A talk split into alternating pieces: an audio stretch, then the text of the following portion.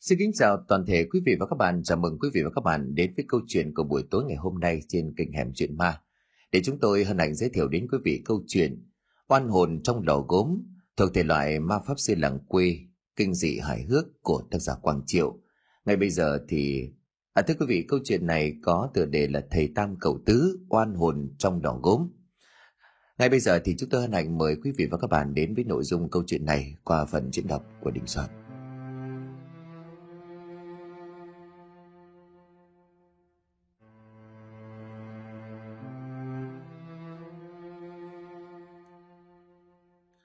Thằng Hải, đứa con thứ hai của nhà lão Mẫn, mấy hôm trước bị ốm nặng, làm cho bà Tín lo lắng lắm.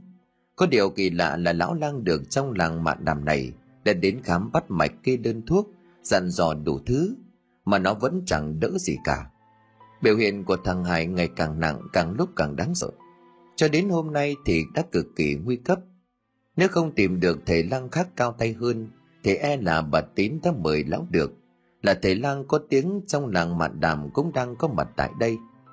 Nhưng mà bây giờ nhìn về phía của thằng hải đang nằm trên giường kia thì chỉ biết lắc đầu. Thật kỳ lạ, tôi làm nghề thầy lang bốc thuốc bao năm, nay mới gặp một trường hợp kỳ quái như vậy.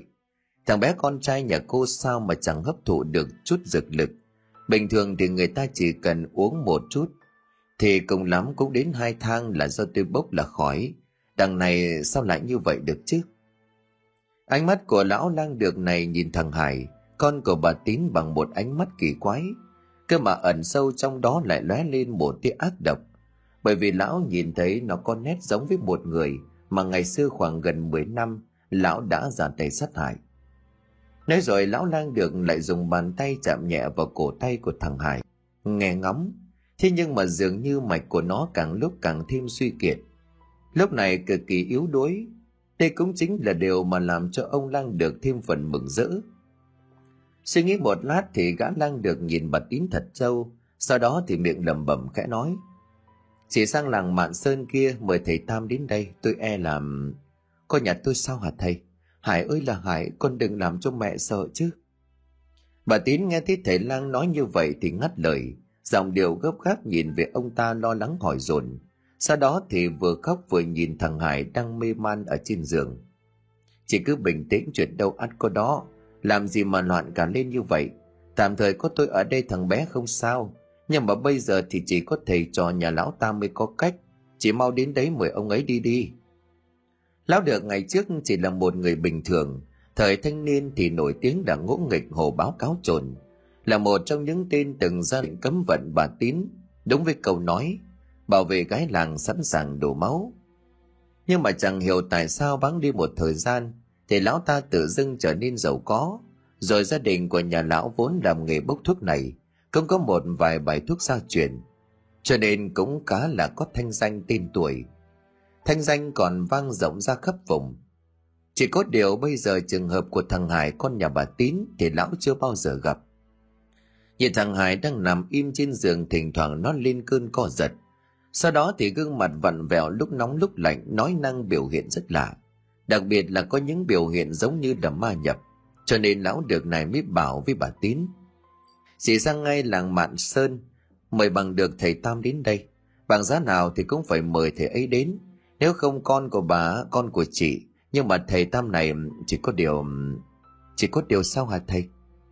Bà tín sốt ruột hỏi thầy lang được Thầy Tam kia là một người giỏi, cơ mà tính tình của lão cổ quái, mưa nắng thất thường. Chỉ sợ lão ấy không giúp bà thôi. Thằng bé con của nhà chị tôi e là một mình tôi không có đủ sức. Nói đoạn lão lăng được liền đưa cho bà tín một vật, nhìn giống như là rễ cây rồi bảo. Chị cầm lấy đi, nếu như mà thầy Tam mà có bảo gì, thì đưa cho lão vật này bảo là có tôi ở đây đợi lão. Kiểu gì thầy Tam vuốt mặt cũng phải nể mũi, nể đến thanh danh của tôi mà đến thôi. Lão lang được nhìn thấy cái rễ cây này, với lão thì chẳng có tác dụng gì quan trọng, hoặc giả như có tác dụng nhưng lão cũng chẳng quan tâm. Quan tâm là bây giờ làm thế nào để cho bà tín kia đi sang mời thầy Tam sang đây. Bởi suy cho cùng thì việc này cũng rất kỳ quái, mà chỉ có thầy Tam mới có cách giải quyết. Với lại thầy Tam này cũng từng nhờ và lão kiếm cho mình một ít dược liệu đặc biệt, và đó cũng chính là điều lão tự tin khẳng định rằng thầy Tam sẽ không gây khó dễ. Lão thầm nghĩ bụng, kể cả có là lão Tam có sang thì cũng làm sao mà biết. Lão chỉ có tài bắt ma quỷ mà thôi, chứ chữa bệnh thì có biết vào mắt. Nếu không vì giữ cái thanh danh này với muốn tạo mối quan hệ tốt đẹp với hai thầy trò lão Tam, thì cũng chẳng muốn dây dưa cứu chữa cho thằng nhóc này làm gì. Đoàn lão lăng được nhìn về phía bà Tín bằng một ánh mắt cực kỳ đê tiện thèm thuồng, bởi đơn giản ngày xưa, chính lão có một thời gian theo đuổi bà, nhưng đã bị bà từ chối. Cho nên lão cũng cùng với đám thanh niên làng đưa ra lệnh cấm vận. Chỉ có điều việc xưa đã qua lâu, với lại bây giờ lão cũng đã có gia đình. Hai mẹ con của nhà bà Tín này thì đều điều tiếng, không chồng mà chữa, đã phải ra tận ngoài này để sinh sống. Nhưng mà mối hận ngày trước riêng với lão thì còn nguyên. Trong đầu của lão đàn ông mới ngoài 50 tuổi, lúc này vẫn có những suy nghĩ hèn mọn. Cơ mà trước mắt thì cứ phải làm như là mình muốn giúp đỡ, sau đó thì tính tiếp, rồi cô sẽ phải riêng gì mà cầu xin ta thôi. Nghe lời của lão lang được nói thì bà Tín cũng chẳng còn tâm trí để hỏi thêm, lập tức cầm lấy vật mà gã thầy lang đưa cho. Bây giờ làm thế nào để cứu được con trai mới là vấn đề. Liếc mắt về phía con trai bà thấy gương mặt của nó lúc đỏ lúc trắng, càng khiến cho bà thêm phần lo lắng, mê man đặc biệt là biểu hiện kỳ lạ của nó, lúc trước nghĩ lại bây giờ bà vẫn còn cảm thấy sợ. Ở bên ngoài trời mới tờ mờ sáng, đang là mùa đông, không khí trở nên âm u rét mướt. Thời tiết u ám từng cơn gió mang theo những hạt mưa khá nặng, tàn vào trong gương mặt của người đàn bà khắc khổ. Nhưng cũng chẳng thể nào làm cho bà có thể từ bỏ được quyết tâm muốn cứu đứa con trai của mình. Bà Tín mang theo hy vọng cứu lấy đứa con trai duy nhất, đó là niềm hy vọng cùng, giúp cho bà có thêm niềm vui, cày trông lúc về già. Mà kể mưa gió bão bùng, mà kể tất cả chạy bộ sang làng Mạn Sơn đi mời thầy Tam.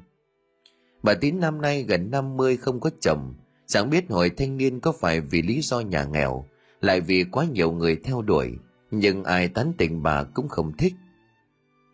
Cho nên là bị đám thanh niên của làng này cấm vận, không cho bất cứ một người nào khác lại gần tiếp cận.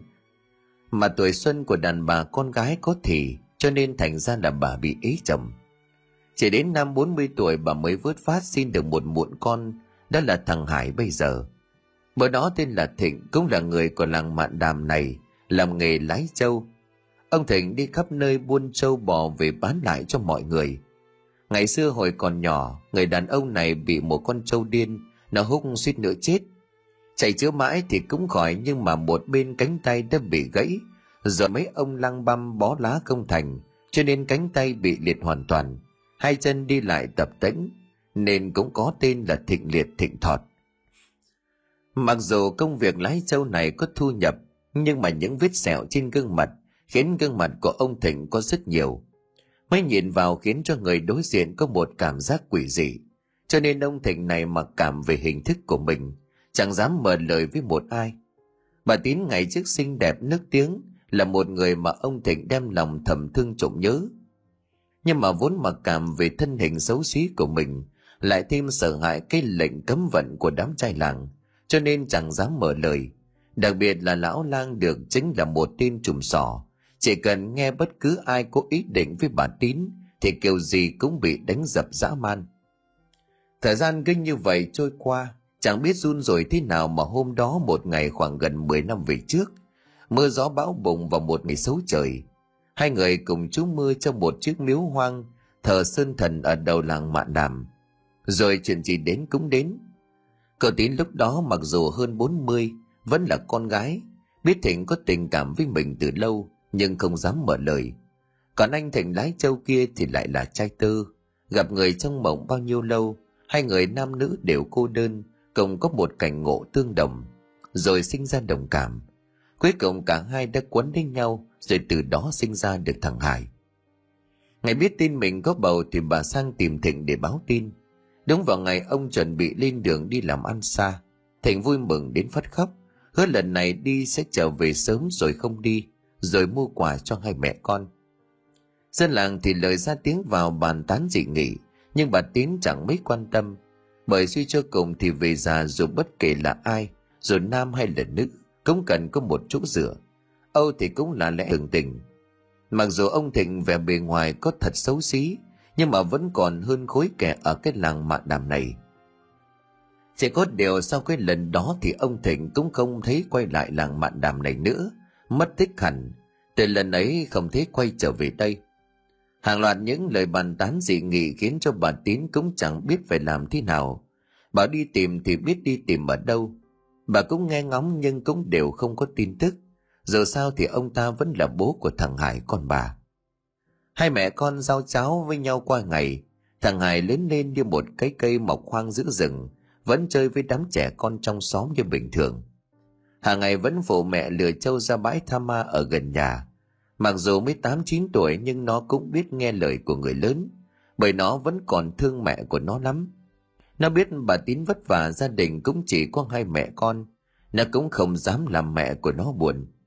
Đôi khi thấy đám trẻ con nhà chúng nó hỏi, bố mày đâu? khiến cho nó chạy lòng về nhà hỏi mẹ, thì bà chín chỉ đáp, bố con mất tích rồi, cũng đừng nhắc đến ông ấy nữa. Mặc dù đáp lời của con trai như vậy nhưng bà tín vẫn cảm thấy một cỗ tủi thân đang dần cuồn cuộn trong lòng. Đứa con của mình, ông thịnh, cũng chưa từng được nhìn mặt. Ngày gặp nhau, cuối cùng báo tin mình có thai cho thịnh. Bà vẫn nhớ như in một nụ cười méo mó trên gương mặt đầy sẹo của lão. Chẳng biết là đang vui hay là đang buồn, rồi lời hứa sẽ quay về chăm sóc hai mẹ con, mua quà cho con nữa. Bắn đi gần 10 năm trời không có một tin tức nào cả mọi chuyện cứ trôi qua như vậy cho đến hai ngày hôm trước. Chẳng hiểu thằng cô hải lấy được con búp bê ma quái ở đâu. Mà lúc chiều tối hôm ấy, bà tín đi làm đồng về. Thấy thằng con trai của mình trên tay cầm một con búp bê bằng gốm, bọc vải màu đỏ, có vẻ ngoài vô cùng quái dị. Thằng hải cứ mân mê rồi nói chuyện một mình với con búp bê, có một bộ dáng lạ lùng, làm cho bà tín sợ hết hồn. Mới đầu nhìn vào con búp bê thì bà tín cảm thấy kỳ lạ nó khác hẳn với những con búp bê bình thường mà đám trẻ con ở đây thường hay chơi. Bởi đây cũng chỉ là một sơn thôn nghèo, cũng chẳng có điều kiện gì. Đồ chơi nó đám trẻ con chỉ quanh quẩn lại là mấy thứ trò chơi dân gian, như là ô ăn quan đánh khẳng đánh đáo. Đứa nào có bố mẹ quan tâm hơn một chút thì sẽ làm cho con búp bê bằng gỗ, bọc vải hoặc là tận dụng may một con búp bê bằng những manh quần áo cũ, rồi vẽ lên mặt mũi mà thôi nhưng con búp bê mà thằng hải cầm đang giữ một hình dáng khác lạ. Cả thân hình của nó được làm bằng gốm sứ, cũng đã đầy đủ ngũ quan. Nhưng mà điều đặc biệt là đôi mắt của con búp bê này được vẽ bằng màu sơn đỏ rực. Thêm vào đó là một vẻ ngoài cũng đã cũ, lại bị hỏng mất một cánh tay và một cái chân. Con búp bê mặc bộ quần áo màu đen rách nát, gương mặt của nó thoạt nhìn qua thì cũng bình thường thế nhưng mà càng nhìn kỹ thì bà tín lại càng cảm thấy có điều gì vô cùng bất thường. Vậy mà chẳng hiểu sao thằng tín lại tỏ ra vô cùng yêu mến con búp bê này. Cũng chẳng biết nên gọi con búp bê này là tượng hay là búp bê là bởi vì nó được làm bằng gốm. Nhưng có điều là các khớp nối như cổ tay, cổ chân đều được người nào đó chế tác tài tình, có thể xoay chuyển linh hoạt. Tiếc là một cánh tay bên trái và một chân đã bị hỏng. Hải con lấy búp bê này ở đâu sao con lại có? Con chẳng biết nữa con nhặt được. Chiều tôi dắt châu về, con đi ngang qua đường, thì thấy nó đang nằm chồng chữ ở ven đường. Con thấy nó đẹp cho nên con mang về. Mẹ ơi, mẹ cho con chơi với con búp bê này nhá. Đi mà. Rồi nó chỉ tay ra bãi thảm mà trước mặt. Đây là nơi chôn cất người chết của cả làng này. Nhà bà tín lại nằm ở gần cuối làng. Gia cảnh nghèo khó. Ai thuê gì làm nấy nên chẳng đủ ăn mà cũng chỉ có hai mẹ con cho nên bà tín cũng ít có thời gian để quan tâm đến nó, như những gia đình có đầy đủ cả cha lẫn mẹ. Thế nữa là do thằng hải này nó rất ngoan, lại hiểu chuyện, chẳng bao giờ đòi hỏi hay là có những lời nói làm cho mẹ buồn. Nhìn thấy đứa con trai của mình gương mặt đang lo sợ, đang rơm rớm nước mắt giống như là chỉ sợ mẹ không đồng ý, cho nên là bà tín vội vàng ngồi xuống ôm con và trong lòng nghẹn ngào.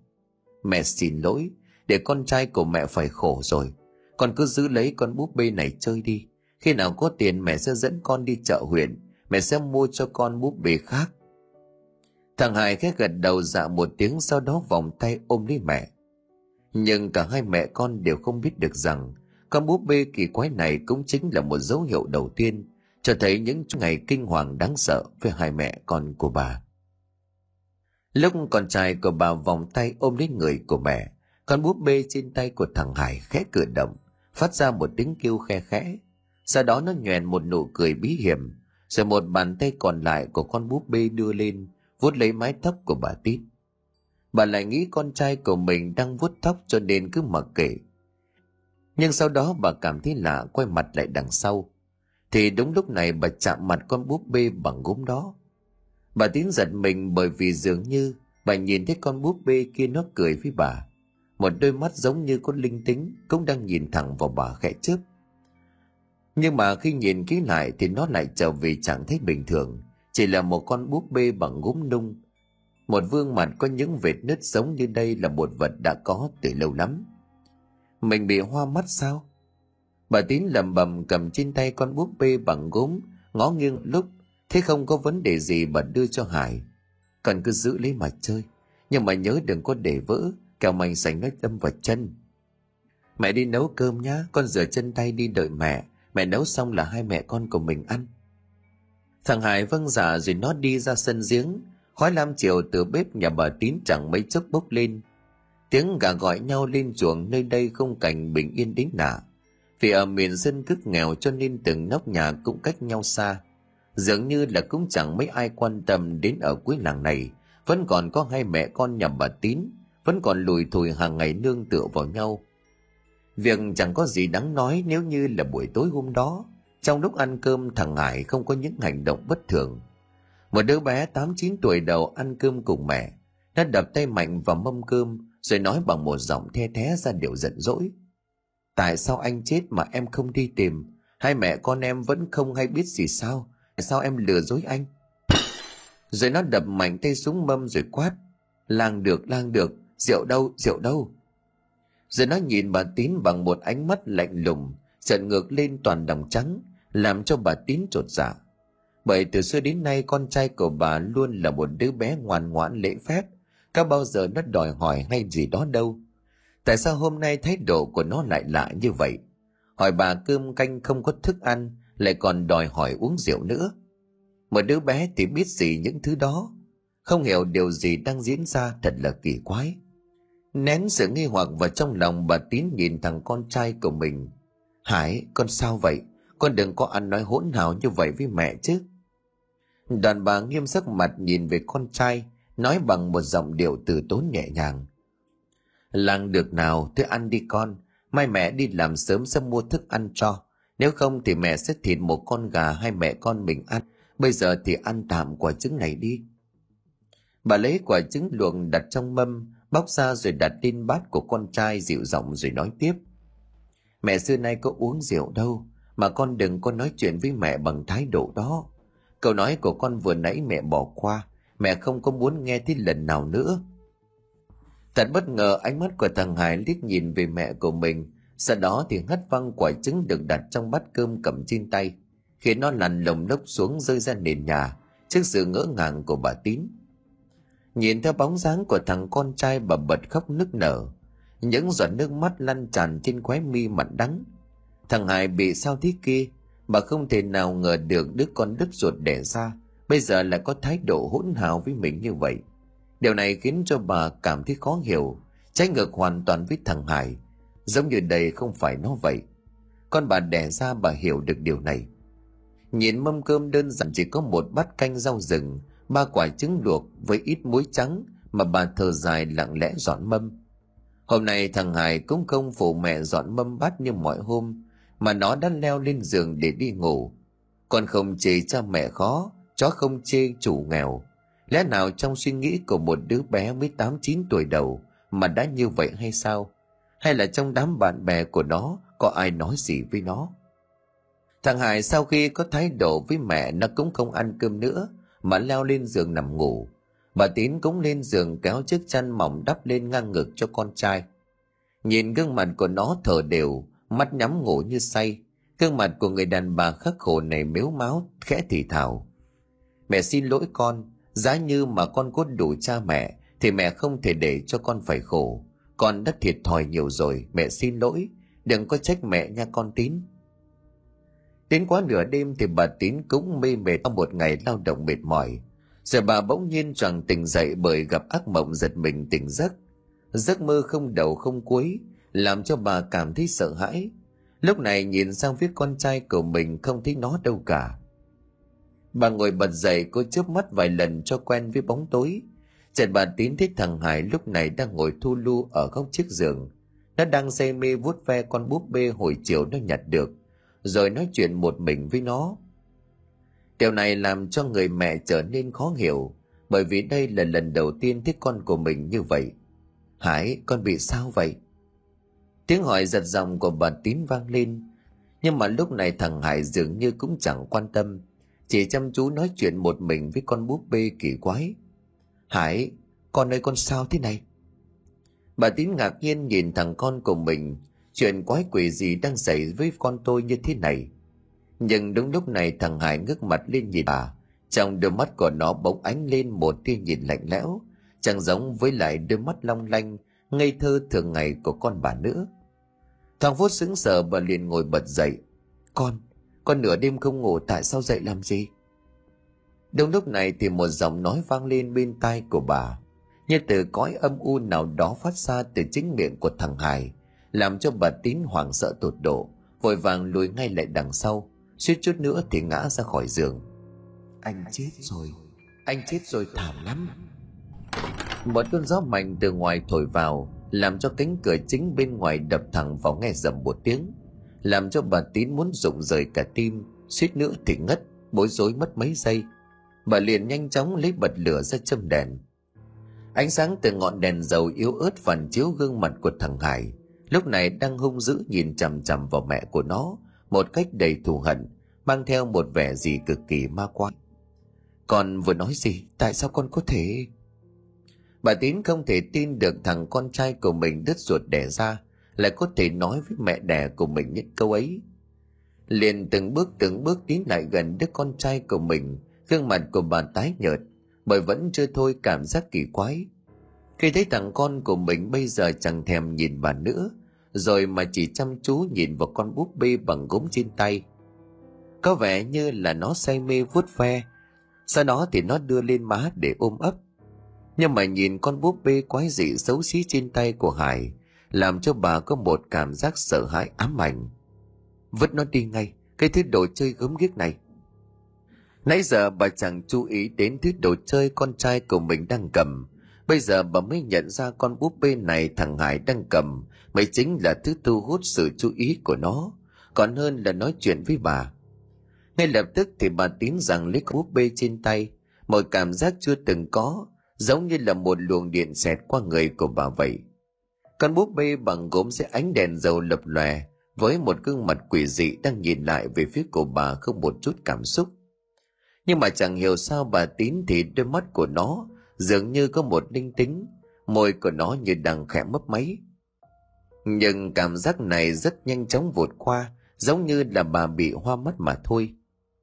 Đúng lúc này thì thằng ngài người của nó run lên, sau đó thì tứ chi co quắp lại, mắt trợn ngược lên giống như là con thạch sùng nó bám cả người, hai tay, hai chân, chạm vào bức tường phía sau lưng, rồi cứ như vậy bò ngược lên xà nhà. Trên gương mặt của nó chẳng hiện ra một chút cảm xúc đau đớn hay là khó chịu gì cả, mà chỉ là một chút thỏa mãn cực kỳ nanh ác cứ từng bước từng bước leo thoăn thoắt, giống như ai đó đang đứng trên mái nhà kéo nó lên vậy. Cả người của nó lưng đựng bám vào sành ngang của căn nhà. Vậy thằng hải lúc này cực kỳ quái dị, rất khó để miêu tả được bằng lời. Bất kể là ai dù cứng bóng ví đến đâu, nếu chứng kiến được sự việc này thì cũng sợ mất mật. Hải, con làm sao thế kia? Xuống ngay đây cho mẹ. Trời đất ơi, có ai không cứu con tôi với? Bà tín vội ném con búp bê bằng sứ kỳ quái đang cầm trên tay. Nó rơi bộp xuống đất. Bà ngay lập tức tiến về phía thằng con trai của mình. Nhưng bà tín không nhận ra rằng con búp bê sứ ấy nó đã tự động chui vào gầm giường tối thui. Đôi mắt của nó bỗng nhiên phát ra thứ ánh sáng đỏ lập lòe như hai ngọn lửa. Cái đầu của con búp bê tự động xoay ngược 180 độ hướng về phía thằng Hải. Trên gương mặt có vẽ đôi môi, điều kỳ quái là tự nhiên đôi môi vẽ ấy, nó nhoẹn miệng cười nụ cười nanh ác đáng sợ. Đúng lúc này thì thằng Hải ú lên mấy tiếng rồi bỗng nhiên cả người của nó rơi ra. Ngay lập tức thì bà Tín từ dưới lao lên giường, đợi lấy thằng con trai bé bỏng của mình. Nó rơi thẳng vào lòng của bà khiến hai mẹ con ngã nhào. Cũng may là xà nhà này khá thấp, cho nên cũng không gây nguy hiểm gì cho hai mẹ con. Ôm thằng Tín vào trong lòng người mẹ đáng thương này liên tục xoa đầu. Con ơi, con sao thế này? Trời đất ơi là trời! Thằng Hải lúc này tỉnh lại gương mặt ngơ ngác, chẳng hiểu tại sao mẹ mình ôm mình cho nên hỏi. Sao mẹ lại khóc mẹ ốm bà? Bà Tín cúi đầu nhìn đứa con của mình, hai tay xoa má của nó rồi nói trong nước mắt. Có đúng là con không? Hải đừng làm cho mẹ sợ. Mẹ ơi mẹ đừng khóc, con làm gì khiến mẹ buồn hả? Mẹ nín đi. Trong suy nghĩ của một đứa trẻ mới tám chín tuổi non nớt như Hải, khi thấy mẹ của nó khóc lóc thảm thiết như vậy, chợt nó nói một câu làm cho bà Tín cảm thấy lạnh sống lưng. Mẹ ơi, có bác nào đứng ở ngoài kia kìa, bác ấy nhìn con với tay con, bảo ra dây cùng với bác ấy. Bác ấy còn nhận con là con, bác ấy nói là bác ấy bị người ta hại chết thì thảm lắm. Ai? Con nói gì? Nói gì mẹ không hiểu bác nào? Bà tưởng con mình bị làm sao đặt tay lên chán thì vẫn thấy bình thường. Hỏi thì nó cũng chỉ biết lắc đầu. Ánh mắt cứ nhìn về sau lưng của bà tỏ vẻ hoảng sợ, giống như nhìn thấy cái gì đó kinh hoàng lắm. Ở bên ngoài từ đâu đó xa xa, vang vẳng vang lên tiếng chó sủa, mà nhà bà thì không nuôi chó. Bà tín giật mình ngoái lại nhìn phía sau, nhìn ra ngoài cửa chỉ thấy một màu đen âm u, từng cơn gió rít gào nhưng làm gì có ai ngoài đó. Bà tín lắc mạnh người quát thằng Hải. Hải, con đừng làm mẹ sợ, đêm hôm rồi ăn nói linh tinh gì thế? Không, con nói thật mà, bác ấy bây giờ ra ngoài cổng rồi, cái kia, bác ấy đang nhìn con, tay còn vẫy vẫy, bác ấy chỉ còn một cánh tay, bước đi tập tễnh nữa mẹ ạ, à. nhìn bác ấy gương mặt đáng thương lắm. Thằng Hải giơ một ngón tay chỉ ra phía cổng, hàng tre bên ngoài gió thổi khiến cho nó cong vút xuống, tạo nên những âm thanh rì rào, làm cho bà tín tái mặt. Đây là một điều vô cùng kỳ quái, thằng Hải con của bà này làm sao ý không biết. Lúc này bà Tín đã biết được rằng việc này không hề đơn giản. Đây đúng là thằng Hải đã bị ma trêu. Việc này rất khó lý giải, bởi bà sống cũng đã quá nửa đời người, từng một thân một mình sống ở nơi hoang vu vắng vẻ, gần bãi tha ma này bao nhiêu năm, cũng chưa từng gặp một điều gì quái gở như vậy. Nhưng mà tại sao thằng Hải trước đến nay đâu có vấn đề gì, tại sao bây giờ lại gặp chuyện này chứ? Nhưng tại sao những gì nó miêu tả lại giống một người, Điều này quả là không bình thường chút nào. Ngủ đi con, ôm mẹ ngủ đi, ngoan mẹ thương. Cứ như vậy hai mẹ con là chìm vào trong giấc ngủ. Nhưng mà đến quá nửa đêm bà lại phải dậy thêm một lần, bởi bà cứ nghe thấy tiếng động kỳ lạ, giống như là tiếng bước chân ai đó đi lại trong căn nhà của mình. Rồi có tiếng lạch cạch răng rắc giống ai đó đang bẻ khớp tay, khớp chân vang lên khô khốc. Rồi bộ ấm chén uống nước trên bàn có ai đó đang rót làm cho bà tím trột dạ. Mặc dù tuy là người cứng bóng vía chẳng sợ hãi mấy thứ ma quỷ gì gì đó. Bởi vì nếu sợ hãi thì bà cũng chẳng dám ở nơi đồng không mông quạnh này suốt bao năm.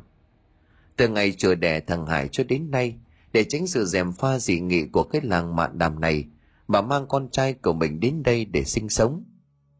Điều kỳ lạ khi tỉnh dậy nhìn xung quanh trong nhà, chẳng thấy có một điều gì xảy ra.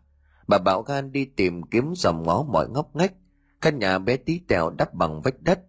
Quét vội trắng cũng chẳng có chỗ nào quá kín đáo. Nếu như rõ ràng ai đó trong căn nhà này, thì át hẳn là phải tìm thấy, chứ chẳng lẽ âm thanh kia. Bà không nghĩ đến nữa bởi chuyện này quá là hoang đường quay trở về chiếc giường của mình đang ngủ bà nhìn xuống đất thì khá giật mình hai chiếc dép của thằng hải bây giờ không thấy đâu Lúc này bà từ trên giường xuống, rõ ràng vẫn còn nhìn thấy cơ mà, bây giờ nó ở đâu? Bà Tín từ từ cúi xuống nhòm vào gầm giường tối thui.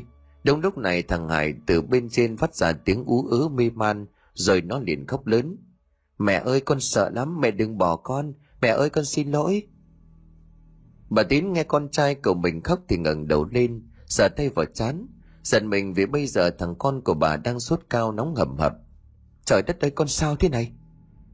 Nhìn thằng con trai bé bỏng của mình đang mê man, chân tay khô khoáng loạn xạ, môi khô khốc bảo liền vội vàng quay lại lấy cốc nước đặt trên bàn. Nhưng của tay mãi chẳng thấy cốc nước đâu rõ ràng ban nãy nó vẫn còn ở trên bàn cơ mà. Ngay lập tức bà tín vặn to cái đèn dầu lên ngọn lửa sáng bùng lên soi rõ cả gian nhà. Những chiếc bóng phản chiếu ánh lửa của chiếc đèn dầu lập lòe trên tường, tạo thành những hình thù đầy kỳ lạ. Chiếc cốc uống nước bây giờ thì bỗng nhiên, từ phía trong gầm giường lại lăn về phía chân của bà làm cho bà giật mình. Bà nhìn về phía gầm giường. Lẽ nào trong gầm giường này có ai? Vừa lấy con dao quắm loại bà hay dùng đồ phát nương trên tay, rồi từ từ tiến lại phía gầm giường.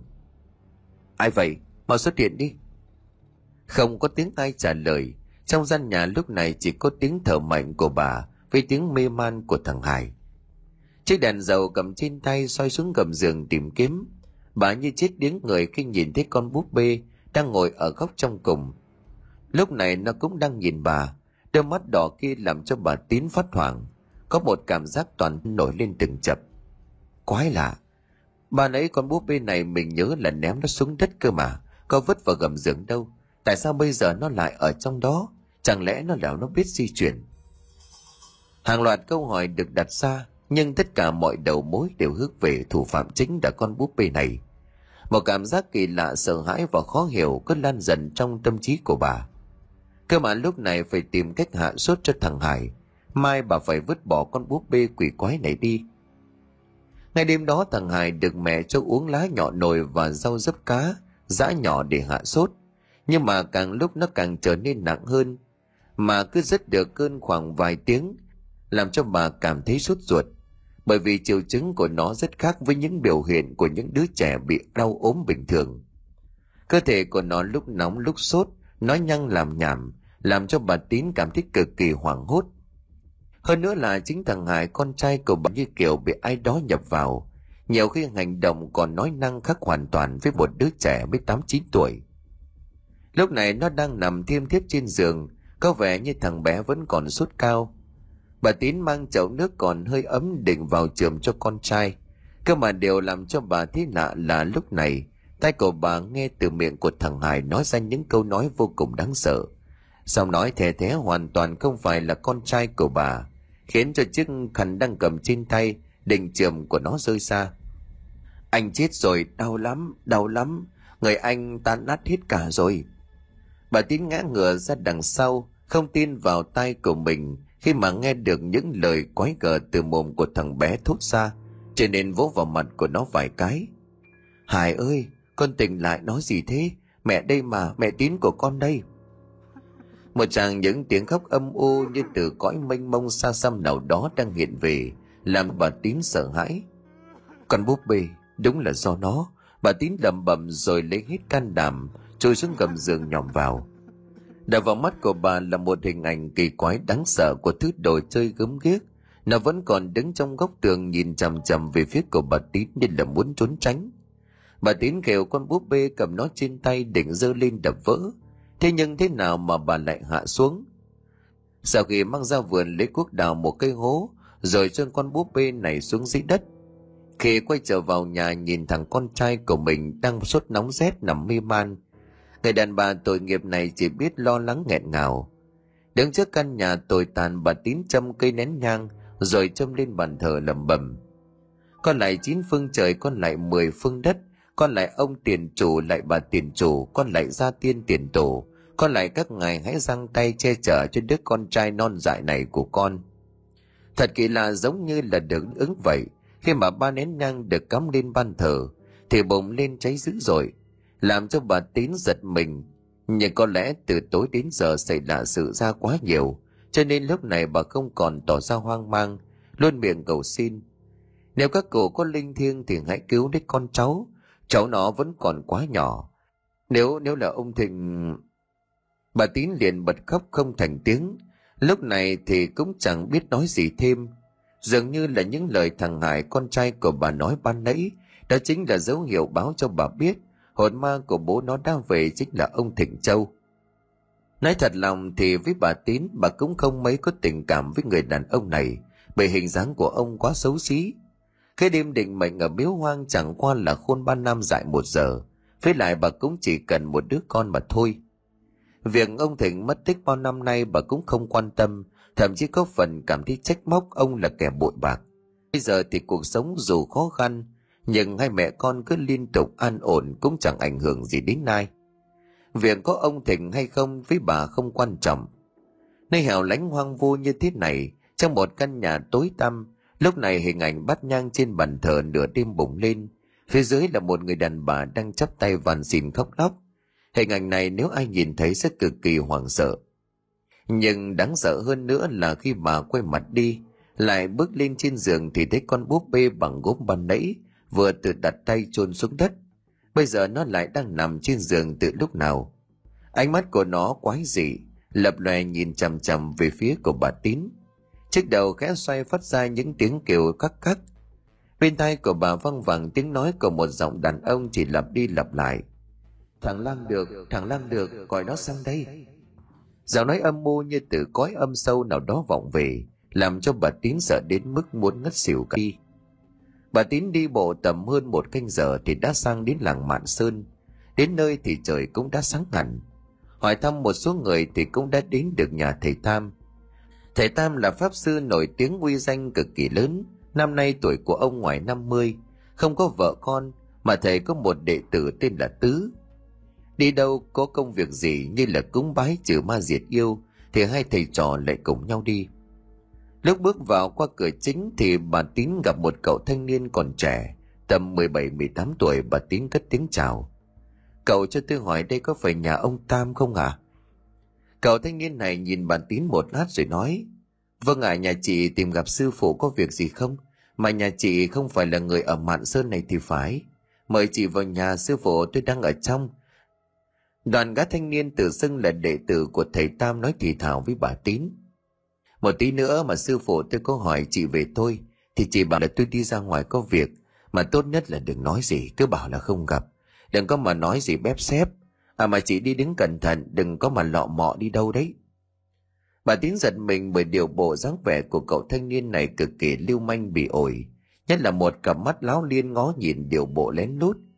Gã ngó trước ngó sau rồi ngay lập tức lẻn ra ngoài, rồi mất hút sau cánh cổng, Bà Tiến nhìn theo ngạc nhiên không hiểu điều gì, rồi bà chậm chậm bước vào bên trong căn nhà. Khuôn viên của khu nhà thầy Tam rất đẹp và rộng rãi, cây cối xum xuê quang cảnh sạch sẽ, chim chóc kêu ríu rít từng bầy. Nhìn khung cảnh cực kỳ yên bình.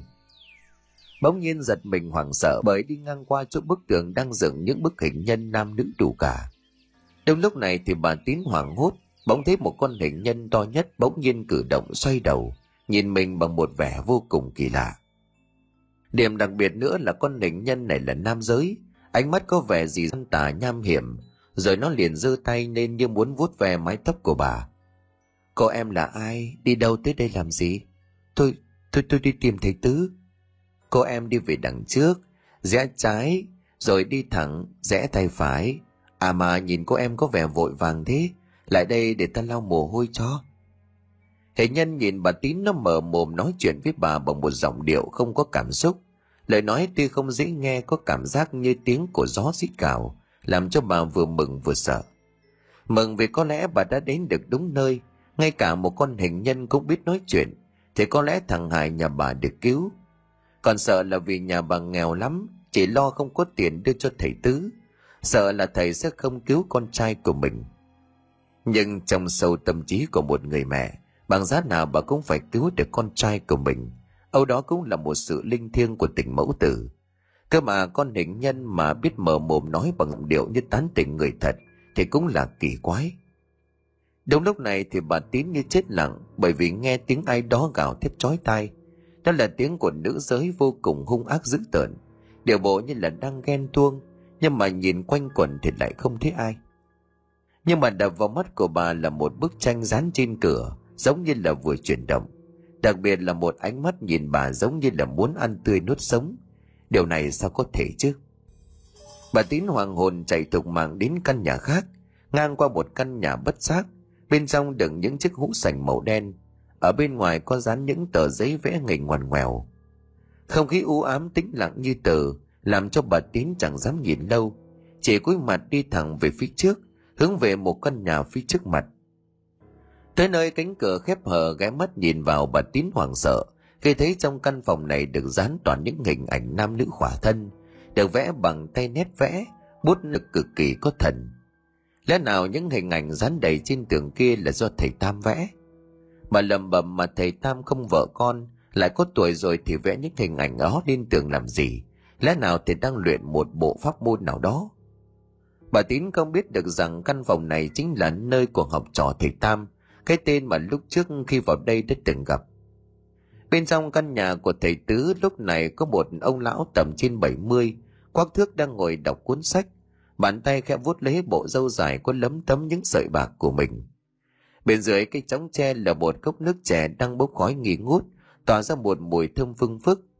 Đây chính là thầy tam nhìn đạo màu xuất thần trên người của ông thoát lên một khí chất đặc biệt. Tứ đâu? Tứ đâu rồi? Ra đây ta có điều muốn nhắc nhở dặn dò con nhanh lên. Ông thầy cất tiếng gọi lớn nhưng mà không thấy cậu học trò của mình đâu thì liền bực lắm lẩm bẩm. Quay lạ, nó vừa thi thấp thoáng đây. Hảo không chịu học mà chỉ toàn loanh quanh đi chơi là thế nào chứ? Nói rồi thầy tam liền phất tay một cái cái ấm nước chè tự động bay lên rót tổ tổ vào chén thêm vào trong đó là chiếc chén của thầy, sau đó thì đứng im ở trên lơ lửng như có người vô tình chống chế vậy. Điều kỳ quái chẳng có một ai nhìn thấy việc này, đây chính là một trong những tuyệt chiêu của thầy tam. Gọi là cách không chuyển vật. Nếu để tin tứ tên học trò của ông nhìn thấy thì kiểu gì cả cũng phải nỉ nỉ ông bắt dạy cho được. Gã tuyệt chiêu này. Chờ thầy tam dừng tay lại chiếc ấm bằng đất từ xa, bỗng nhiên hạ xuống. Thể động nhẹ nhàng đặt xuống chiếc khay. Ai đó lập đó làm cái gì vào đây xem nào. Dạ con chào thầy ạ. À. bà tín đang loanh quanh thập thò thì từ bên ngoài bỗng nhiên nghe thấy một giọng nói như là rót thẳng vào tai, cho nên giật mình đầy kinh hãi. Bởi chẳng nhìn thấy người đâu mà sao lại có tiếng nói. Vào đi, không phải ngại đâu. Rất lời kính cửa tự nhiên mở ra, bước vào bên trong đây là một không gian hoàn toàn khác với ở bên ngoài thoang thoảng mùi trầm hương cực kỳ thư thái yên tĩnh. Dạ con chào thầy à thầy thầy có phải là thầy tam không ạ? À? bà nhìn ông lão quắc thước rồi đang ở phía chóng tre trước mặt thì liền lên tiếng gọi. Phải, nhà chị ở đâu? Tìm ta có việc gì vậy? Thầy tam liền nhẹ nhàng nhìn về phía người đàn bà này rồi nói. Dạ nhà con ở bên cạnh nàng mình. Hôm nay con sang đây có việc cần nhờ thầy giúp ạ. à thầy tam nhìn về phía người đàn bà ánh mắt trở nên sắc bén lạ thường rồi khẽ gật gù mời chị ngồi vất vả cho chị rồi chị nói về tình trạng hiện tại của chị và gia đình mình gặp phải cho tôi nghe dạ Nói rồi bà bắt đầu kể lại đầu đuôi câu chuyện của mình cho thầy Tam nghe, chẳng giấu giếm một chi tiết nào. Nghe xong thì thầy Tứ liền gật gù rồi bảo. Chị cho tôi địa chỉ rồi cứ về nhà trước đi. Tôi đợi cậu học trò của mình về rồi à, xong chúng tôi sẽ sang sau. Dạ chăm sự nhờ thầy à, thằng bé của nhà con hiện giờ đang nguy cấp lắm. Mong thầy thầy sang giúp con với, còn cắn rơm cắn cỏ con lại thầy. Bà Tín dập đầu li lịa nước mắt rưng rưng nhìn về thầy Tam mà van nài. Thôi chị không cần phải khách sáo như vậy, về cứu thằng con nhà chị tôi sẽ cứu. Nghe sơ qua thì thấy có vẻ như con búp bê đồ chơi của cậu bé đó đã bị ám. Cơ mà chưa có rõ đó là gì. Cái này thì phải đến tận trực tiếp thì mới biết được. Chị cũng không cần phải lo lắng quá như vậy. Con nhà chị có lão được tên lăng băm ở đó rồi thì không chết được đâu. Đúng là trái đất tròn mà. Thầy Tam liền thở dài nhìn về bà Tín. Dạ thế thì con cảm ơn thầy nhiều lắm. Con cảm ơn thầy ngàn vạn lần à. Hải ơi con được cứu rồi Hải ơi. Nhìn dáng vẻ khóc lóc thảm thiết của bà Tín làm cho thầy Tam kẽ lắc đầu rồi tự nhủ. Đúng là nuôi con mới thấu lòng cha mẹ. Nhà chị vẫn còn phúc. Nếu như hôm trước mà cái thứ trong con búp bê đồ chơi đó, ta đoán nó cũng không có ác ý gì. Nếu như nó có ác ý tà tâm, hoặc là nó có mạnh lên một tí nữa thì thằng con nhà chị e làm thầy tam liền vuốt râu rồi nói tôi không rõ nguyên nhân của sự việc này là như thế nào, cho nên con nhà chị bảo gặp tên lăng được kia là như thế nào. Khi gặp rồi thì đáng lẽ là phải xong rồi chứ. Vậy tên được còn nhờ cô sang đây làm gì chứ? Việc này chắc hẳn đã có uẩn khúc gì đó. Nhìn về mặt đáng thương của bà tín thì thầy tam nói bằng một giọng an ủi. Thế bây giờ thì chị đi về đi, cứ yên tâm. Tôi chuẩn bị một ít đồ đạc sau đó thì hai thầy trò tôi sang sau. Đừng có mà suy nghĩ nhiều, chuyện đâu còn có đó mà bà từ lúc nào có thể nhìn thấy cậu học trò của tôi. Đang định nói gì đó, Trần bà Tín nghĩ ra lời dặn của cậu học trò thanh niên lúc nãy. Mới lúc vào cổng là không được phép xếp cho nên bà chỉ khẽ lắc đầu, không dám nhiều lời. Lúc đi ngang qua chỗ đặt con hình nhân, thì bà nhanh chóng chạy vụt qua có một cảm giác như nó vẫn còn đang nhìn bà. Thêm một điều là lùng nữa là vẫn còn cái bức vẽ trên cánh cửa kia, tại sao bây giờ lại có vẻ như là muốn nhảy hẳn ra bên ngoài cứ chứ? Như là muốn xé xác cái hình nhân là nam giới đang đứng đối diện vậy. Gương mặt của hai hình nhân này cũng khác hoàn toàn lúc bà mới đến nhìn thấy lần đầu. Không dám nghĩ ngợi gì nhiều thêm, bà Tín sợ hãi ngay lập tức bước chân ra bên ngoài, điều bộ run rẩy. Trong căn nhà của thầy Tam này có quá nhiều thứ đáng sợ, cũng không dám hỏi quá nhiều vì thầy Tam xưa nay cực kỳ có uy danh. Hốt hoảng đi ra bên ngoài khi mà khỏi cầm, ngoái lại đằng sau nhòm vào một lúc, thì ngay sau đó bà Tín không dám ở lại lâu. Rồi bước về nhà điều này quá đáng sợ với bà rồi. Chỉ có điều là bà lúc này đối diện với thầy Tam, bà Tín có một cảm giác rất gần gũi, nhưng mà dường như thầy Tam này quá đỗi thuốc bụng. Thế mà thầy lang được kia nói là tính cách của thầy Tam này kỳ quái lắm. Như vậy thì vật của ông ấy đưa cho bà chẳng phải là thừa thái hay sao? Bà sợ vào người nhưng mà kỳ lạ thay, chẳng biết cái vật mà ông lang được đã bị rơi từ lúc nào. Nhưng mà bà đoán là nó rơi trong nhà của thầy Tam. Chỉ có điều là thầy Tứ này cũng dễ tính, không đến mức quá khắt khe. Nếu như trong tình huống xấu, thì bà phải nhờ ông lang được lên tiếng nói giúp vậy.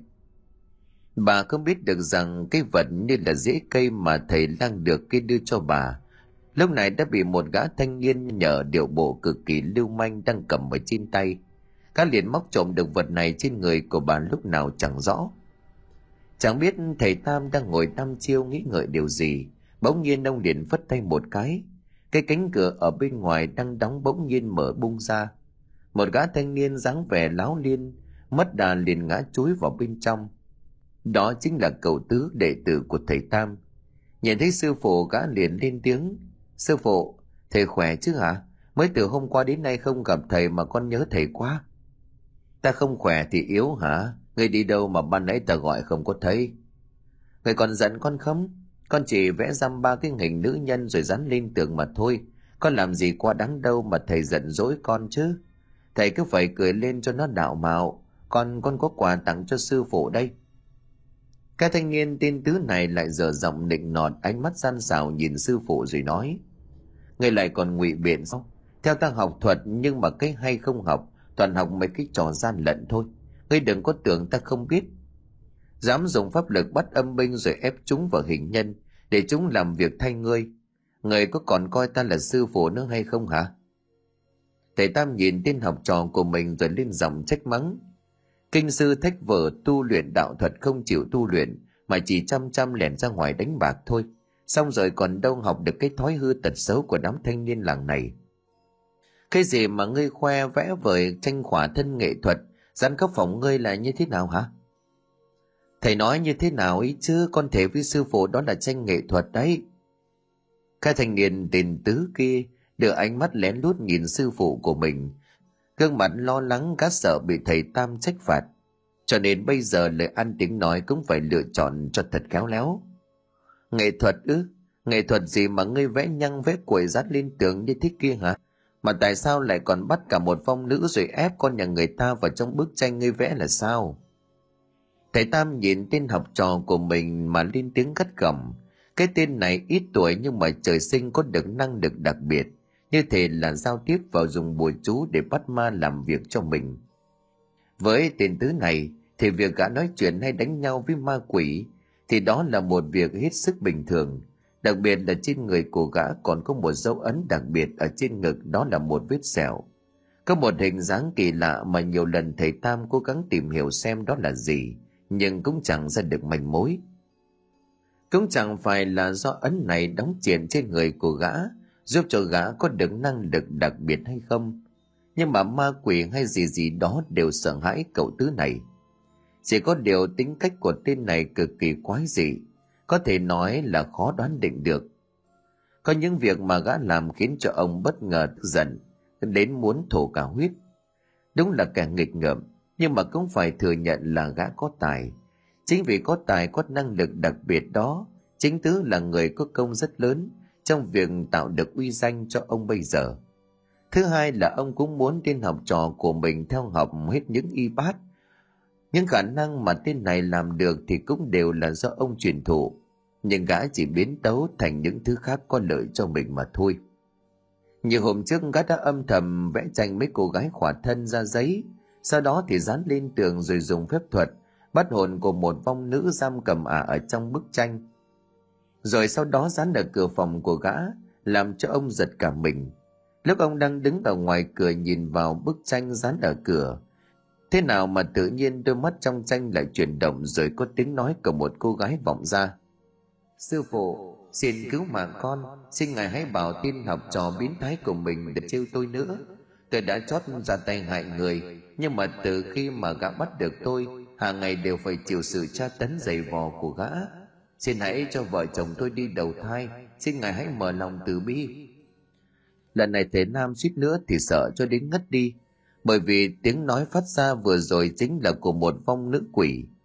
Hai vợ chồng của nhà này đã thành tinh, ngày trước bị chết oan ức mang theo nhiều oán khí, lệ khí cho đến lúc chết đi đã biến thành quỷ, gây ra bao nhiêu cây chết cho người dân vô tội. Chỉ có điều hai vợ chồng của ả à khá cứng đầu cho nên hàng ngày vẫn thường xuyên bảo tin học trò của tứ của mình phải tùng niệm giải khai những ân oán cho vợ chồng nhà phong quỷ này đi đầu thai chuyển kiếp. Ấy vậy mà với cái tên này, nói là một việc, làm lại là một việc khác. Giống như câu nói nói một đằng làm một nẻo, gã vâng vâng dạ dạ. Sau đó thì bắt linh hồn của hai kẻ này phục vụ riêng cho mình. Hồn ma của người chồng cũng là một cái hình nhân rồi nhốt linh hồn của người chồng vào đó. Bắn hắn phải làm người gác cửa cho gã. Còn linh hồn của người vợ thì ghé vẽ một bức tranh khỏa thân, rồi lán lên cửa cũng nhốt vào trong bức tranh đó. Gã bắt hai linh hồn này hàng ngày nhìn nhau, không cho lại gần nhau. Làm kiểu như là cho nhìn mà không cho làm gì hết á. Điều này thì làm cho cả thầy tam cũng hết sức bất ngờ. Đem việc này ra hỏi gã, thì gã liền đến thoáng cãi chảy cãi cối thầy không thấy con làm như vậy là tốt hay sao? Chẳng phải là để cho hai con quỷ kia hồi tâm chuyển ý hay sao? Cứ như vậy thì mấy chốc những oán niệm lệ khí của vợ chồng nhà quỷ nọ sẽ bị tiêu tán. Với lại con cũng muốn bắt họ vì chịu trừng phạt bởi vì đã hại chết biết bao nhiêu người rồi. Thế thầy nghĩ những người bị vợ chồng nhà quỷ này hại chết bây giờ phải làm sao? Còn làm như vậy là còn nhẹ đấy chứ người khác thì kéo đánh cho vợ chồng nhà này hồn phi phách tán lâu rồi.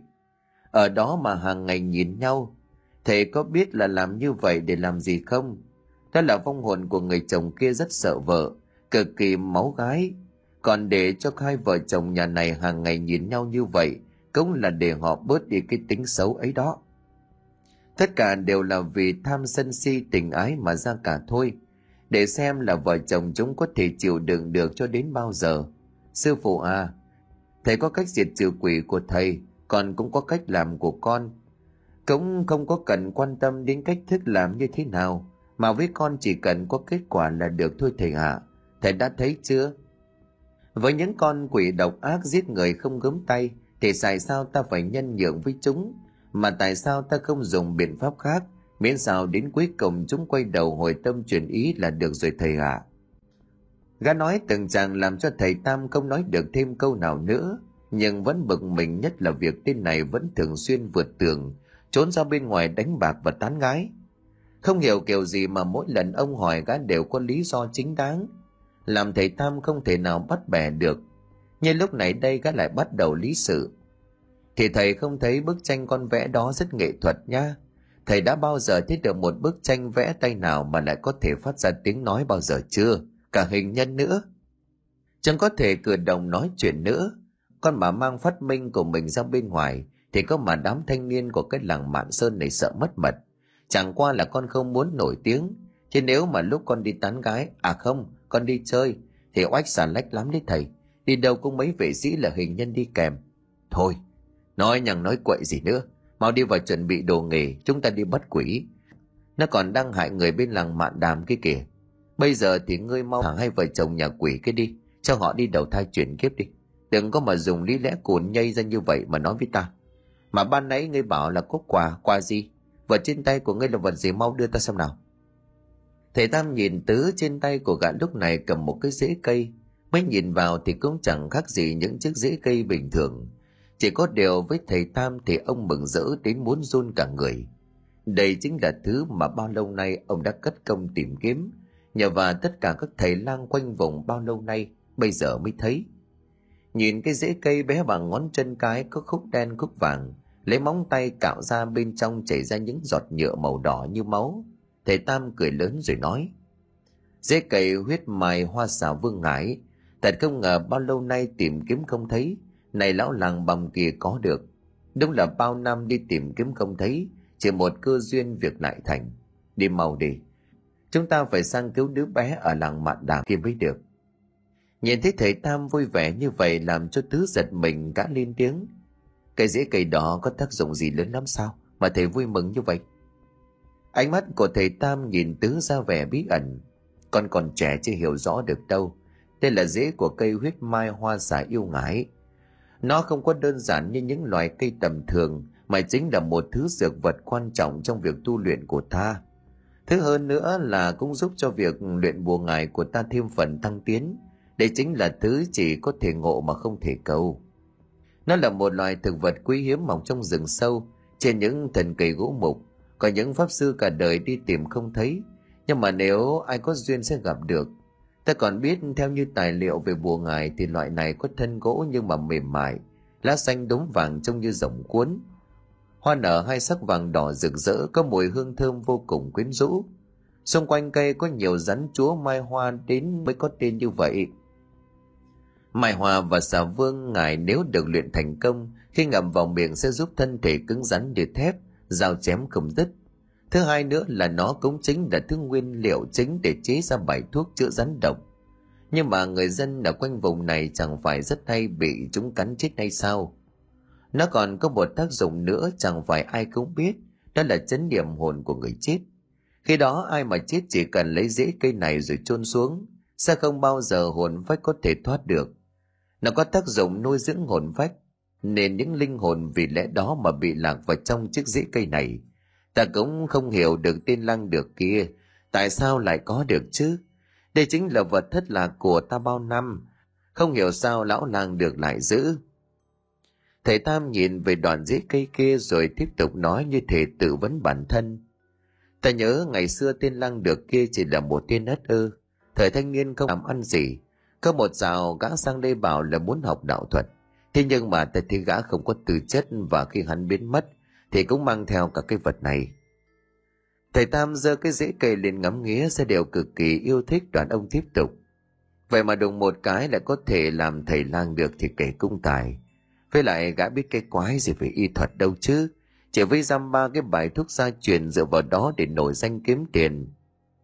trở thầy Tam giật mình trong đầu ông lúc này có một điều gì vừa lóe lên.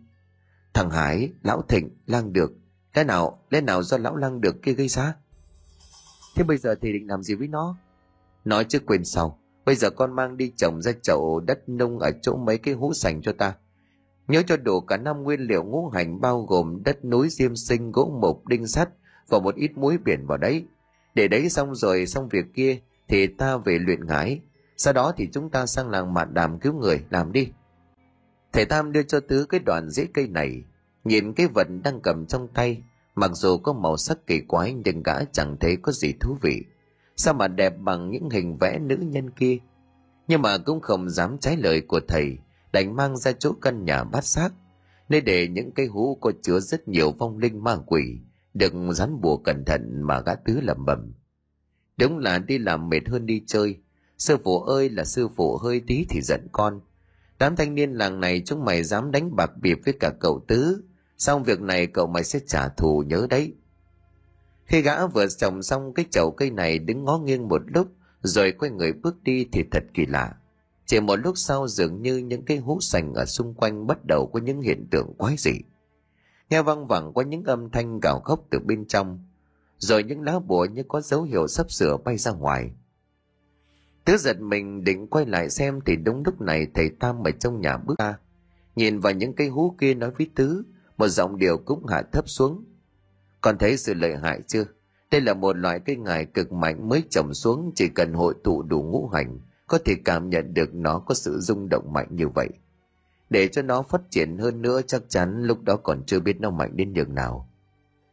Đoàn thầy tam nhìn tứ vừa nói vừa bảo, thuật luyện ngài này cũng có những quy tắc luật lệ nhất định, cái đó gọi là bí thuật. Nếu mà không phải là người trong cuộc, khi mà chơi ngài sẽ bị vật lại cực kỳ nguy hiểm. Chẳng phải ai cũng chơi được và luyện được đâu. Cho nên nhớ cái gì cũng có hai mặt. Ta nói cho con được rõ ràng là việc luyện ngày này rất quan trọng trong tu luyện. Nhưng mà hãy nhớ chúng ta tu luyện đạo thuật, cũng là giúp đời giúp người. Đừng có mà chỉ chăm chăm lợi ích cá nhân để mà mưu cầu dăm ba đồng bạc lẻ. Như vậy thì ngoài việc mất thanh danh cũng sẽ làm cho đạo tâm chúng ta bị vấy bẩn. Tên đệ tử của thầy tam nghe sư phụ nói câu được câu trăng lọt vào tay phải lại lòi ra tay trái. Gã cũng chẳng mấy quan tâm, bởi vì gã chẳng phải là một người bình thường bởi đơn giản là gã có năng lực không giống như sư phụ của mình. Hàng ngày phải tu luyện mới có thể làm được pháp lực tinh tiến. Đằng này tin tứ rất kỳ quái. Giam ba câu chứ cũng chẳng thể nói rõ ràng. Chỉ biết là cái dấu ấn ký trên người của gã cực kỳ mạnh. Cái ấn ký kia nói nôm na như kiểu chính là mượn được sức mạnh thần bí của thế lực khác. Cho đến bây giờ trong giấc mơ bên tai cả vẫn thỉnh thoảng văng vẳng câu nói của một người lạ mặt rồi cho tứ rất muốn nhìn rõ người mặt này. Thế nhưng mà chỉ thấy được một màn mờ ảo che phủ. Có sinh ắt có tử có tử cũng ắt có sinh. Nhưng mà bởi vì sau khi chết, cái còn tồn tại là tinh thần chứ không phải vật chất. Cho nên chỉ có thể dùng tinh thần để lãnh hội. Tu hành có thể nâng cao tinh thần con người, duy chỉ có thông qua tu luyện mới có thể chứng thực được. Muốn gặp được ta, muốn biết ta là ai, hãy cố gắng tu luyện rồi có một ngày chúng ta gặp nhau. Chỉ cần biết một điều rằng ngươi là người chuyển thế đầu thai, hãy cố gắng làm việc thiện, tu nhân dưỡng tính cho tốt, hãy làm những gì mà ngươi cho đó là đúng. Nói rồi người đàn ông đó biến mất. Đem chuyện này ra nói với thầy tam, thầy cũng lắc đầu chịu chết. Nhưng mà ông đoán chắc được cậu học trò của ông không đơn giản về bề ngoài của hắn, là ai đó có cước sắc đã chuyển thế luân hồi đầu thai vào gã. Thầy tứ nhìn gã rồi nói tiếp đây là bí mật ta nói cho còn rõ, trong thuật luyện ngày này cái gì cũng phải hội tụ, nhưng mà đại đa số người ta vẫn không thành công. Con có biết vì sao không? Con chịu thôi, con đã luyện ngải bao giờ đâu mà thầy hỏi con. Ví dụ như thầy bảo đánh bạc hay đi tán gái thì con có vẻ thành thạo chứ. Chứ bảo con luyện ngải thì con biết sao được chứ? Đoạn gã gái đầu hỏi sư phụ, thầy nói bí mật đó con nghe xem nào, có phải là muốn thành công thì phải có hai người làm đúng không ạ? À? nghĩa là gì? Con nói gì ta không hiểu. Thì là một người sai, còn người còn lại ra làm, giống như sư phụ sai con làm ấy, đúng không sư phụ? Đúng là, đừng có cợt nhã bí mật thành công của việc luyện ngài này chính là phải đủ ngũ hành âm dương. Ngũ hành thì chính là những thứ ngươi vừa mới cho vào chậu. Âm dương chính là những thứ kia. Nói rồi thầy tam chỉ về phía mấy cái hũ đen đặt thành hàng lối trên chiếc bàn mỗi một cái đều có ghi tên tuổi, địa chỉ, lý do bị bắt vào đây. Nói đúng hơn, đó là một chiếc hố sành kia đều chứa được một vong hồn bị hai thầy trò nhà này bắt được. Thế còn dương là gì? Có phải là luyện vào ban ngày không? Không phải. Nhiều thầy luyện ngày thất bại là họ đơn giản chỉ hiểu âm dương chính là ngày đêm. Nhưng mà không phải. Âm ở đây là âm khí kia. Thầy tứ chỉ vào chiếc hố sành bịt kín nắp. Còn dương thì chính là dương khí của người tu luyện tất cả những thứ đó cộng lại mới đủ, âm dương, ngũ hành. Nhiều thầy còn thậm chí bị chính cái ngải kia vật lại nguy hiểm đến tính mạng. Tùy theo từng loại ngải từng mục đích mà có thể luyện thành các loại ngải khác nhau. Ví dụ như là mê tâm ngải phù vấn ngải huyết tinh ngải độc trùng ngải cả tứ gật gù nhìn về chậu cây mình vừa trồng, nếu quả thật nó có lợi ích như vậy, thì bảo sao mấy tay pháp sư cũng hay nuôi luyện. Cơ mà mấy ai được thành công đâu? Đều là ảo tưởng mà thôi nói rồi hai thầy trò bắt đầu đi sang làng mạn đàm thanh niên tứ thì có vẻ bề ngoài bình thường không gọi là hạc trong bầy gà nếu so sánh với đám thanh niên của làng này. Nhưng mà gã thuộc về hàng phần côn đồ cục xúc, khá chạy bừa. Không ít lần thầy Tam phải đến tận nhà người ta để xin lỗi vì để học trò của mình gây gỗ đánh nhau. Bây giờ cũng đã lớn tuổi rồi còn đỡ, chứ ngày xưa thì thầy Tam nhiều lần ngượng cháy cả mặt. Nếu không vì thấy được sự kỳ lạ khác người của cậu học trò. khéo ông đuổi thẳng cổ từ lâu. Quan chức có cước sắc truyền đế đầu thai gì mà sao lại có thể có những hành động bị ổi hạ lưu như cái tên học trò của ông thì quả nhiên là cũng chỉ lâu lắm mới được gặp.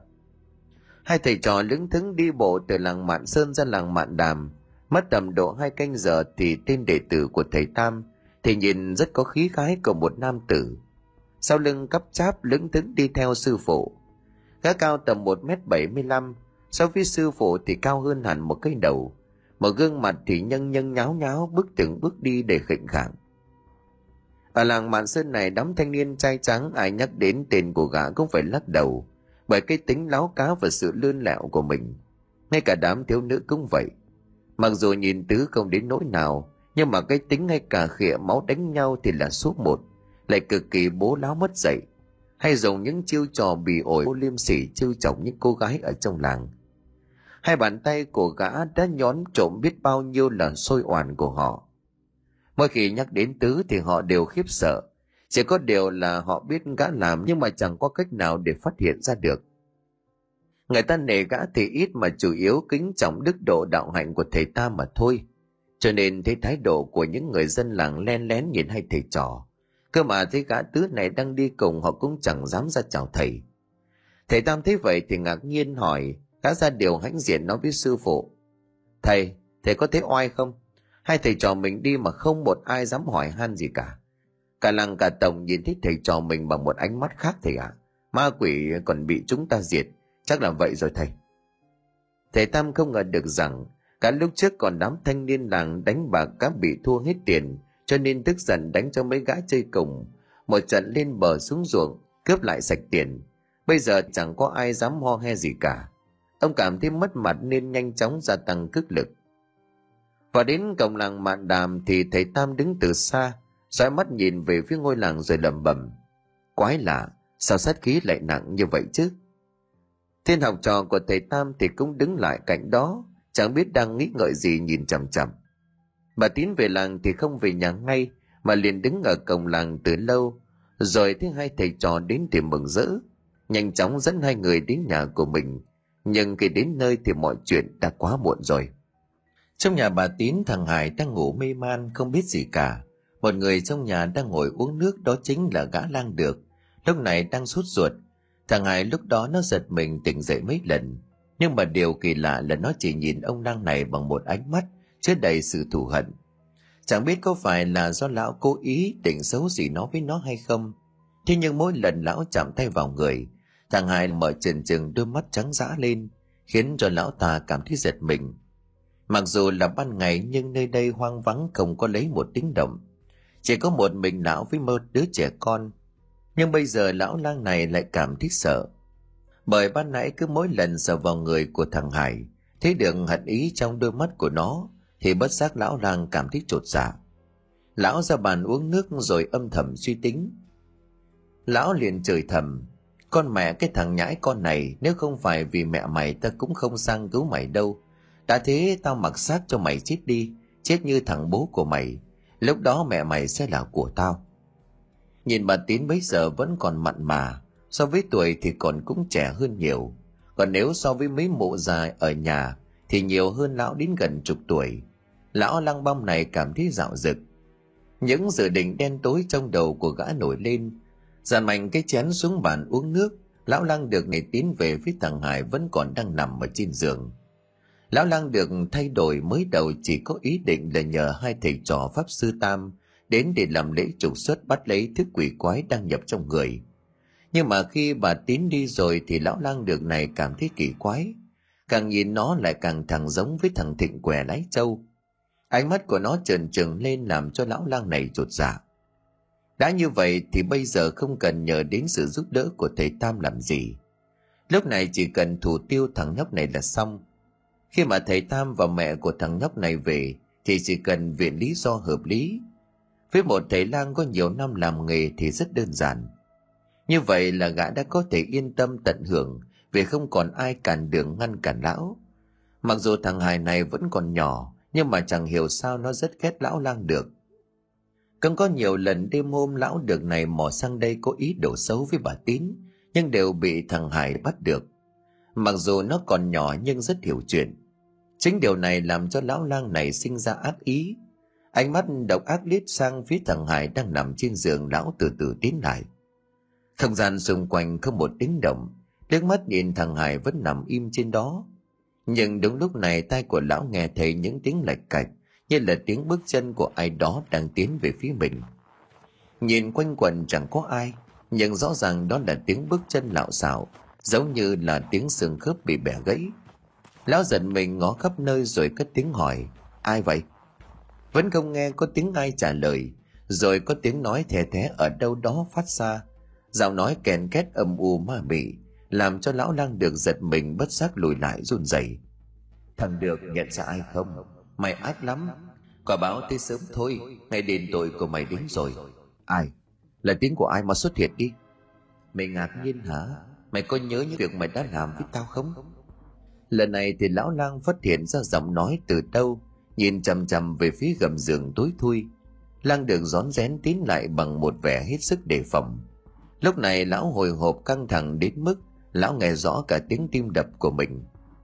Khe cúi người xuống ngó vào bên trong, lão ngạc nhiên chẳng nhìn thấy ai ngoài gầm giường trống không. Đang tính ngửa cổ lên thì lão như chết điếng. Đúng lúc này thì con búp bê bằng gốm sứ từ dưới chân của lão bắt đầu di chuyển. Tiếng tiếng động kèn kẹt vang lên. Mặc dù rất khẽ nhưng chẳng hiểu sao, khi rồi vào tai của lão lang này thì lại rõ vàng một một. Một cánh tay của con búp bê đã bị vỡ gương mặt con búp bê gốm sứ nứt nẻ tràn đầy về tà dị. Nành ác như là muốn ăn tươi nuốt sống lão vậy.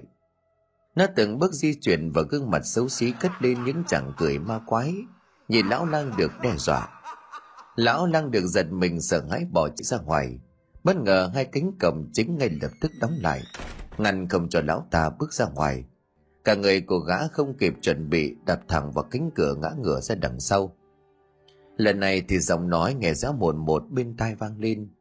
Đúng là thằng thịnh lái trâu rồi. Kẻ mà chính tay của lão đã giết người cướp của. Nhưng lão đã nhớ rõ ràng thằng này bị lão giết chết từ 10 năm về trước. Tại sao bây giờ nó lại hiện hồn về? Mày đừng nghĩ tội ác của mày gây ra cho tao có thể thoát được. Lưới trời lồng lộng tuy thưa mà khó lọt. Mày mày chết rồi. Tại sao lại quay về được?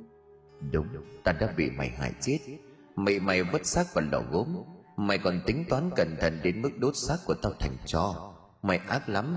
Tao đã cầu xin rồi mà chúng mày không tha. Thằng hải nằm trên giường đúng lúc này bật dậy. Nó lại có một hành động giống như tối hôm trước. Bỏ lên xà nhà sau đó tiến lại phía lão lang được. Gương của nó trong mắt của lão ta bây giờ đúng là của ông thịnh lái châu. Chỉ có điều trong đôi mắt hiện lên vẻ độc ác và hận thù. Tôi tôi tôi tôi lão lang đường lắp bắp sợ hãi đến ướt cả quần. Con búp bê bằng gốm kia cứ tách cách bên tai, giống như là những tiếng xương bị bẻ gãy, từng chiếc từng chiếc một. Hiện hình con búp bê này, lão ú ớ hết lên đầy sợ hãi. Lão nhớ đến con búp bê gốm này là cái gì rồi?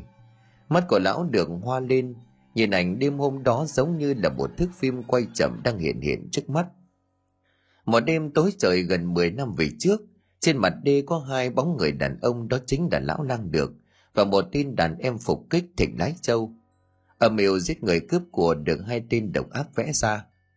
Cả hai tên còn chuẩn bị cả dĩa cây huyết mai hoa xả yêu ngài, đề phòng để chấn điểm linh hồn của thịnh sợ vì đòi mạng. Cái dĩa cây này lão đã lấy trộm được của nhà thầy tam bên làng mạn sơn, bởi vì nghe thầy tam nói nó có tác dụng, có thể dùng làm ngài để chấn điểm hồn phách. Thanh niên thỉnh lái châu lúc này trong lòng mừng lắm, bởi vì tín báo tin tự nhiên mình có con, cho nên lúc này bước chân rất nóng lòng trở về gặp cô. Thật không thể ngờ được rằng, một người tật nguyền như mình đã có thể có được cô tín, một cô gái xinh đẹp nhất của làng mạn đàm. Trên tay của thịnh cầm con búp bê bằng gốm rất đẹp, một vẻ mặt rạng rỡ. Định bỗng mang con búp bê này về làm quà tặng cho đứa con chuẩn bị chào đời tâm trạng của thịnh vui như bắt được vàng. Sau một chuyến đi xa làm ăn hơn một năm, số tiền kiếm được cũng rất lớn. Gia đình sau lần này thì cũng nghỉ ngơi bên gia đình nhỏ của mình. Chỉ một lát nữa thôi là có thể gặp được tín, người con gái lão may mắn có được. Và niềm vui nhân lên gấp bội khi biết tin nàng có thai. Đúng lúc này thì từ phía sau lưng có hai bóng đen lao vụt lên, trộm cái tải lên đầu của thịnh rồi kéo lê xuống mạn đê lôi vào trong một cái lò gốm bỏ hoang ở gần đó. Một người tật nguyền yếu đuối làm sao mà chống cự lại được sức mạnh bất ngờ của hai kẻ thanh niên to khỏe tà ác, có dắp tầm từ trước. Những đòn thù hận của hai kẻ sát nhân giáng liên tiếp lên người của thịnh, cho đến khi mà anh không còn biết gì. Chúng lột sạch hết tiền bạc trên người của thịnh, sau đó thì tin được kia là chiếc bao tải che mặt nạ ra. Lúc này thì thịnh hai mắt trừng trừng cậu muốn biết xem kẻ nào muốn ra tay với mình. Bầu trời bỗng chốc lóe lên những tia chớp chói lòa, một tia sét cắt ngang bầu trời. Hình ảnh này khi chết là bóng dáng của thằng được cùng với người làng mạn đàm này, phản chiếu trong đôi mắt đầy vô hồn ấy. Các thanh niên tin được độc ác liền móc đôi mắt của thịnh ra, bởi vì sợ rằng anh ta sẽ nhìn thấy mình. Sau đó thì cả hai cùng phi tăng xác chết vào bên trong chiếc lò gốm rồi lấy sẵn củi ở đó châm lửa đốt. Nơi đồng không mông quạnh, chẳng một ai hay biết tội ác tề đình mà hai tên khốn nạn này đã ra tay. Chỉ duy nhất có một con búp bê bằng gốm đã nằm chồng chơ ở gần đó. Mắt vẫn nhìn chằm chằm vào đống lửa đang bùng dần. Phía sau đó là bóng dáng của hai kẻ sát nhân. Sau đó thì con búp bê cũng bị hai kẻ kia chôn xuống đất gần đó cộng với cho cốt của thịnh cùng với lại màu rễ cây huyết mai hoa xả yêu ngài nằm chấn yểm. Sau gần 10 năm thì mọi việc cứ tưởng sẽ chìm vào quên lãng. Tội ác bị che giấu cây lò gốm bỏ hoang kia cũng đã bị dỡ bỏ. Nơi này được người dân khai phá làm ruộng trồng hoa màu. Lão lăng được sau khi cướp và sát hại thịnh đã quay về làm ăn lương thiện. Có một phần do ám ảnh về việc giết người cho nên cũng muốn tạo cho mình một cây cớ để an yên trong tâm hồn. Cho nên đã học nghề thầy lăng của gia đình. Còn tên đàn em đi cùng với cả thì bị chết trong một lần đi rừng, rơi xuống hẻm núi mất xác. Lão được mừng rỡ cho rằng tên này chết thì sự việc càng được giữ kín. Chứ việc này bây giờ ngoài lão ra chẳng một ai có thể biết được. Bây giờ thì lão có thể ăn ngon ngủ kỹ được rồi. Nhưng mà người tính không bằng trời tính một người dân đi làm đồng hôm ấy tình cờ quốc lên, thì thấy con búp bê cùng với lại một mảnh rễ cây kỳ lạ. Cho cốt của thịnh thì sau gần 10 năm đã biến hóa hoàn toàn, cho nên người này cũng chẳng nghĩ ngợi gì. Nhìn cái mảnh rễ cây kỳ lạ, cho rằng đó là một vị thuốc quý cho nên cũng mang biếu tặng thầy lang. Vì chính thầy lang đường đã cứu sống mình trong một lần bị rắn độc cắn, chỉ có điều con búp bê người này thấy nó đẹp cho nên mang về nhà chẳng hiểu sao đi ngang qua nhà bà tín thì bị thất lạc, mà người này cũng không hay. Khi quay lại tìm thì không thấy. Và thằng hải đi chăn trâu về run rẩy thế nào, lại là người nhặt được mang về nhà. Mày mày phải chết. Dứt lời thì bất ngờ con búp bê ma quái kia bỗng nhiên nhảy thẳng lên mặt của lão lang được. Sau đó thì bàn tay nhanh chóng chọc thẳng vào con mắt của lão già độc ác. Một tiếng hét vang lên trói tai nhưng mà ngay lập tức im bặt bàn tay con búp bê kia giống như là một thanh kiếm, đâm thẳng vào con mắt còn lại của lão. Cả hai con mắt của lão cũng bị con búp bê kia móc ra, để lộ ra hai cái hố sâu hoắm nhìn vô cùng gớm ghiếc, máu trào ra linh láng. Giống hệt với cái cảnh nhà lão đã từng làm gần 10 năm về trước. Lão lang được hai tay khô khoáng loạn xạ, cố gắng tìm cách chạy trốn, nhưng mà đúng lúc này thì cả hai người lão run lên bần bật giấy rụa vài cái rồi co rúm lại tắt thở. Thằng hải như người bị mộng du từ trên xà ngang lại nhẹ nhàng bỏ xuống nằm im ngủ ngon lành. Mọi việc diễn ra từ lúc này hoàn toàn nó không biết gì cả. Thầy tam lúc này cùng với bà tín cùng cậu học trò tứ về đến nhà. Thằng hải vẫn ngồi say như chết. Riêng con búp bê này nhìn chằm chằm ra hướng cửa về nhà bà tín. Sau đó nó chuyển động qua nhìn hai thầy trò thầy tam nhìn sự lạ cho nên tứ lên tiếng. À con búp bê này bị quỷ nhập rồi thầy để con bắt nó về. Học trò tứ sắn tay áo lên sau đó thì định lao vào muốn dùng pháp thuật bắt linh hồn con ác quỷ bên trong. Thầy tam vội giơ tay lên cản lại. Khoan oan có đầu nợ có chủ để xem con quỷ này có ý gì. Nếu như nó có ý định tiếp tục hại người thì hãy ra tay, để xem nó nói gì đã. Trong lúc này thì nghe thấy một giọng nói âm u vang vọng quanh quần khắp căn nhà. Anh xin lỗi, anh đã nói với Tín là anh uy tín, vậy mà anh, anh là Thịnh đây. Để hai mẹ con em phải chờ đợi suốt gần 10 năm, hai mẹ con em đừng tìm xác của anh nữa mất hết rồi. Bây giờ anh chỉ có một ít hồn phách này mà thôi. Còn búp bê này chính là món quà mà ngày xưa anh hứa tặng cho con. Chính thằng được này nó là tên sát nhân, cùng với một tên nữa nó giết anh anh cũng đã sắp phải đi rồi. Hai mẹ con hãy sống tốt nhé. Mọi chuyện hôm nay cũng đều do việc của nó gây ra. Em đừng cho thằng hải biết chuyện này. Anh yêu em. Bà tín quỳ sụp xuống khóc nấc lên từng hồi đưa tay chạm vào con búp bê nghẹn ngào. Ông thịnh trời đất ơi sao ông lại bỏ mẹ con tôi? Ông có biết thằng hải nó ao ước một lần gặp bố thế nào không? Tình yêu hỡi ngàn lần xin tha thứ. Xin lỗi em ngàn lần xin lỗi em em và con hãy quyền đi tất cả. Kẻ sát nhân đã phải đền mạng. Còn anh cũng sắp phải đi. Hãy sống chăm sóc con thật tốt nhé. Con búp bê giơ một cánh tay lên vuốt mái tóc của bà tín. Hai vệt sơn màu đỏ trên đôi mắt của nó mở nhạt dần rồi biến mất. Để lộ ra hai hốc mắt đã bị vỡ nát. Sau đó tất cả người của nó tàn ra như bột phấn. Bà tín khóc như là vỡ đê. Từng giọt nước mắt nghẹn ngào bao năm qua bà vẫn đau đớn một nỗi niềm. Chẳng hiểu vì sao ông Thịnh vẫn không quay lại đây. Gần 10 năm trời dài đằng đẵng chịu bao nhiêu cay đắng tuổi hổ. Bà cúi xuống chạm tay vào từng mảnh vụn con búp bê bằng gốm. Hiện giờ nó đã tan thành bột mịn mà thổn thức. Thật khó có thể chấp nhận được sự thật đau lòng này.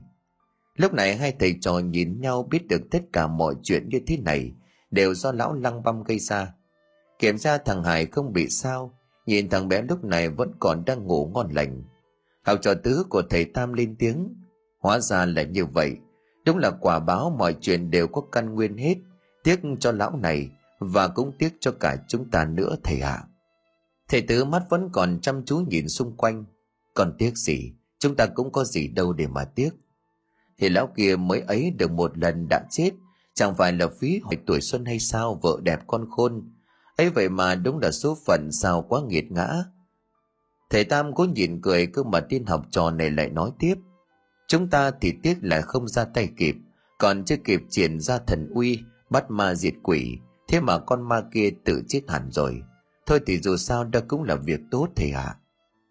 Vừa dứt lời thì một cái bóng mờ nhạt từ trong con búp bê bằng gốm kia bay ra, mờ dần mờ dần, rồi biến mất hẳn.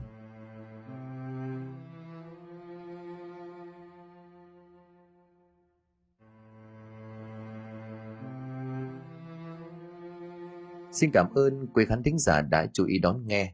Xin kính chào tạm biệt quý vị và xin hẹn gặp lại quý vị và các bạn trong những câu chuyện tiếp theo